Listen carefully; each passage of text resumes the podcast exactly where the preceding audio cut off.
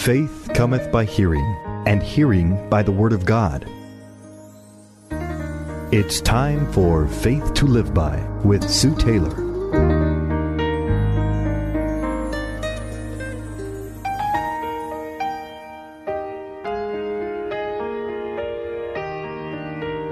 Thank you for joining me today on Faith to Live By. This past week, I've shared with you what it means to look to Jesus. Looking to Him will always bring us hope, it will bring us direction, and it will bring us instruction. When we look to Jesus, we will become men and women of vision, men and women of hope, and men and women of purpose. I just want to share with you today some thoughts on vision. The definition of vision involves several aspects. It can mean divine revelation, often involving a supernatural appearance or prediction. But vision also means to have direction or instruction. For Christians, I believe having vision means to see things from God's perspective. God gave us not only an external vision to see with our eyes, but He wants us to see with our heart and with our understanding. The Bible has much to say about vision and the different kinds of vision. First, we know that when Paul saw Jesus on the Damascus Road, the vision of Christ changed the direction of Paul. Jesus knew Paul had to have a supernatural vision of who the Christ was because Paul, uh, who was known as Saul prior to the vision of Jesus, was busy persecuting and killing Christians. So you see, Paul was convinced that Jesus of Nazareth was dead and buried in a grave, and Paul felt that now, since the leader Jesus was dead, that his followers needed to be destroyed as well. But oh, happy day when Paul discovered through his vision of the risen Lord that Jesus was not dead, but indeed he was alive and well. It was this sight of the glorified Savior that changed the entire direction of Paul's life. Where would we Christians be without the glorious writings of Paul if Paul had not experienced a vision? Secondly, God allows us to have the missionary vision. And again, where would this world be without our wonderful missionaries? They have had the vision of God for another part of the world and even for um, maybe our own backyard. In Acts 16:9, Paul had a vision of a man of Macedonia standing and, and begging Paul, "Come over to Macedonia and help us." With the missionary vision, God summons men and women of God to go, and what a wonderful thing to have the vision of God for a particular field of ministry, home or abroad. For when the going gets tough, you will have that vision in your heart to spur you on the missionary vision. Thirdly, there is the vision of testimony.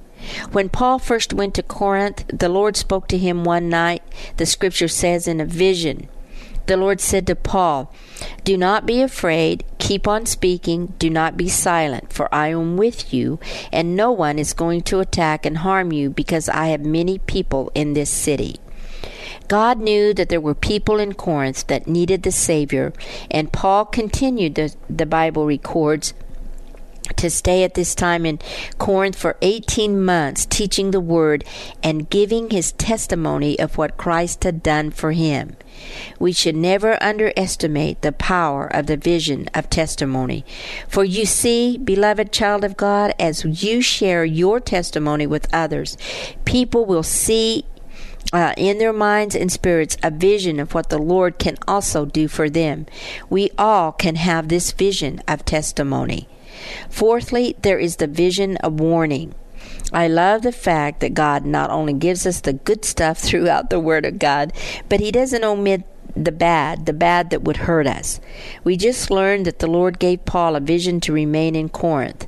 Now in Acts 22:18 the Lord comes in another vision warning and saying to Paul, "Quick, leave Jerusalem immediately because they will not accept your testimony about me."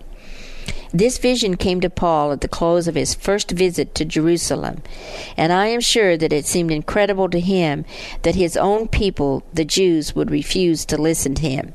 After all, the Jews knew how zealous Paul had been toward persecuting the Christians. But the Lord repeated his um, the the vision of warning to Saul, saying, "Depart, for I will send you far from here to the Gentiles."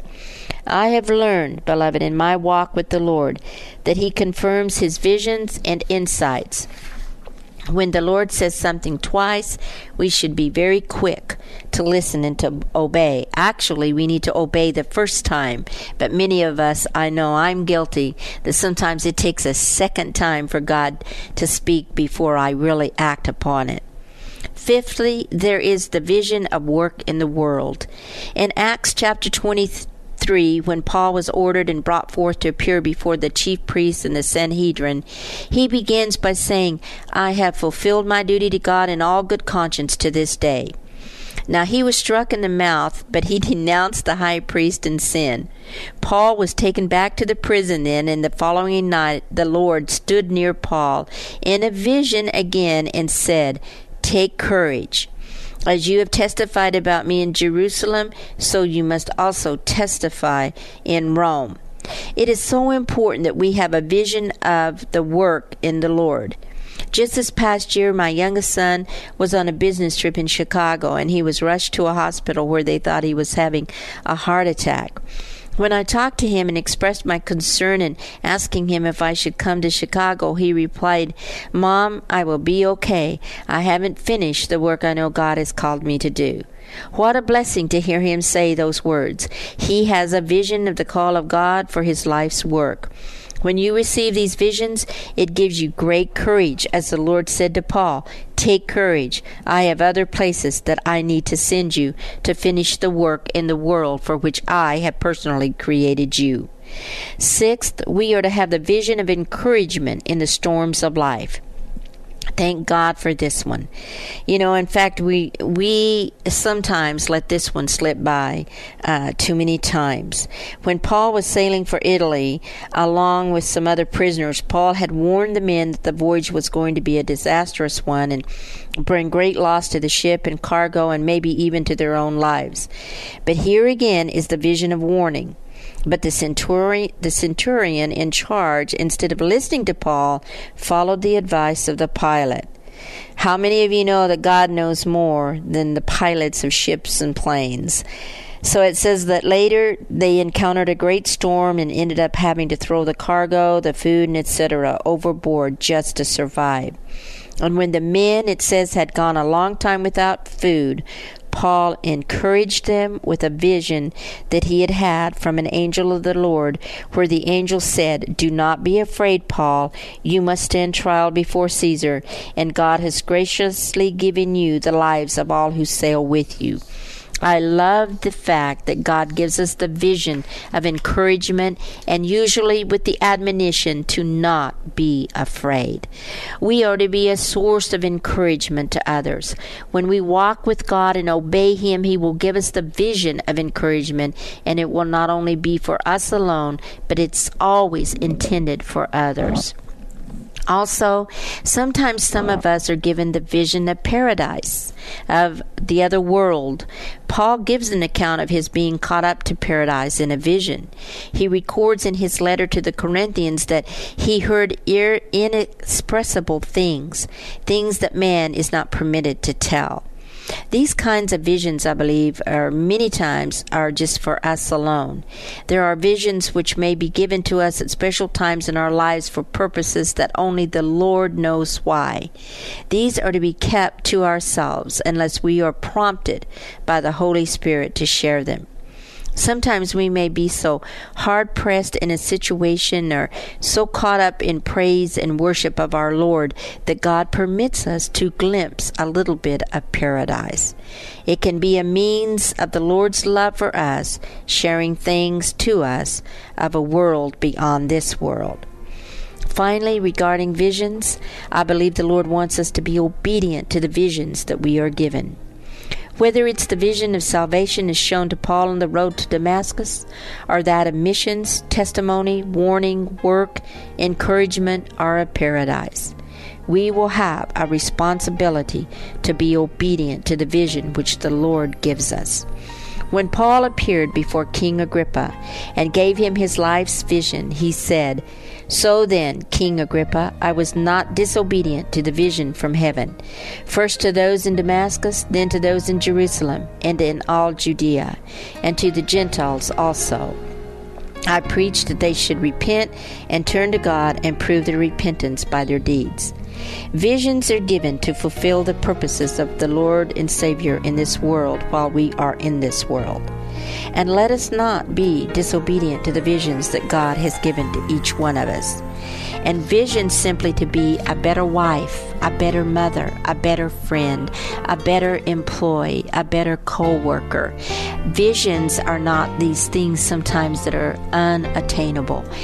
Ask God to give you a vision for your life, where you are right now, whether you are a stay at home mom, whether you are in management, whether you are a minister of the gospel, wherever it is, God has a vision for you. You've been listening to Faith to Live By with Sue Taylor.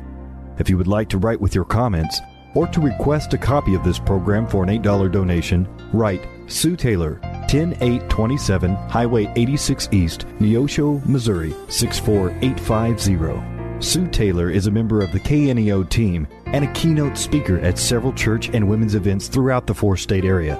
To book Sue for your next event, contact Sky High Radio at 417 451 5636.